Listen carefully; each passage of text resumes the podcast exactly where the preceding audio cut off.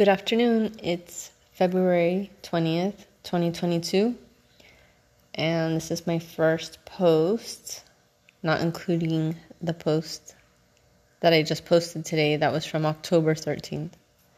So I'm back and I'm just going to share um, updates or thoughts or things that I want to share.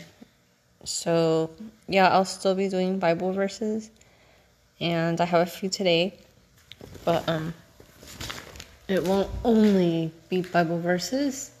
There's a peacock outside and I don't know if you hear it in the background, but I'm going to read a verse from Lamentations 3:25.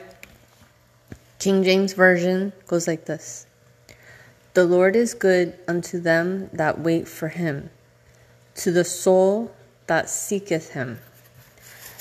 And I have a Psalm 37:23, King James version.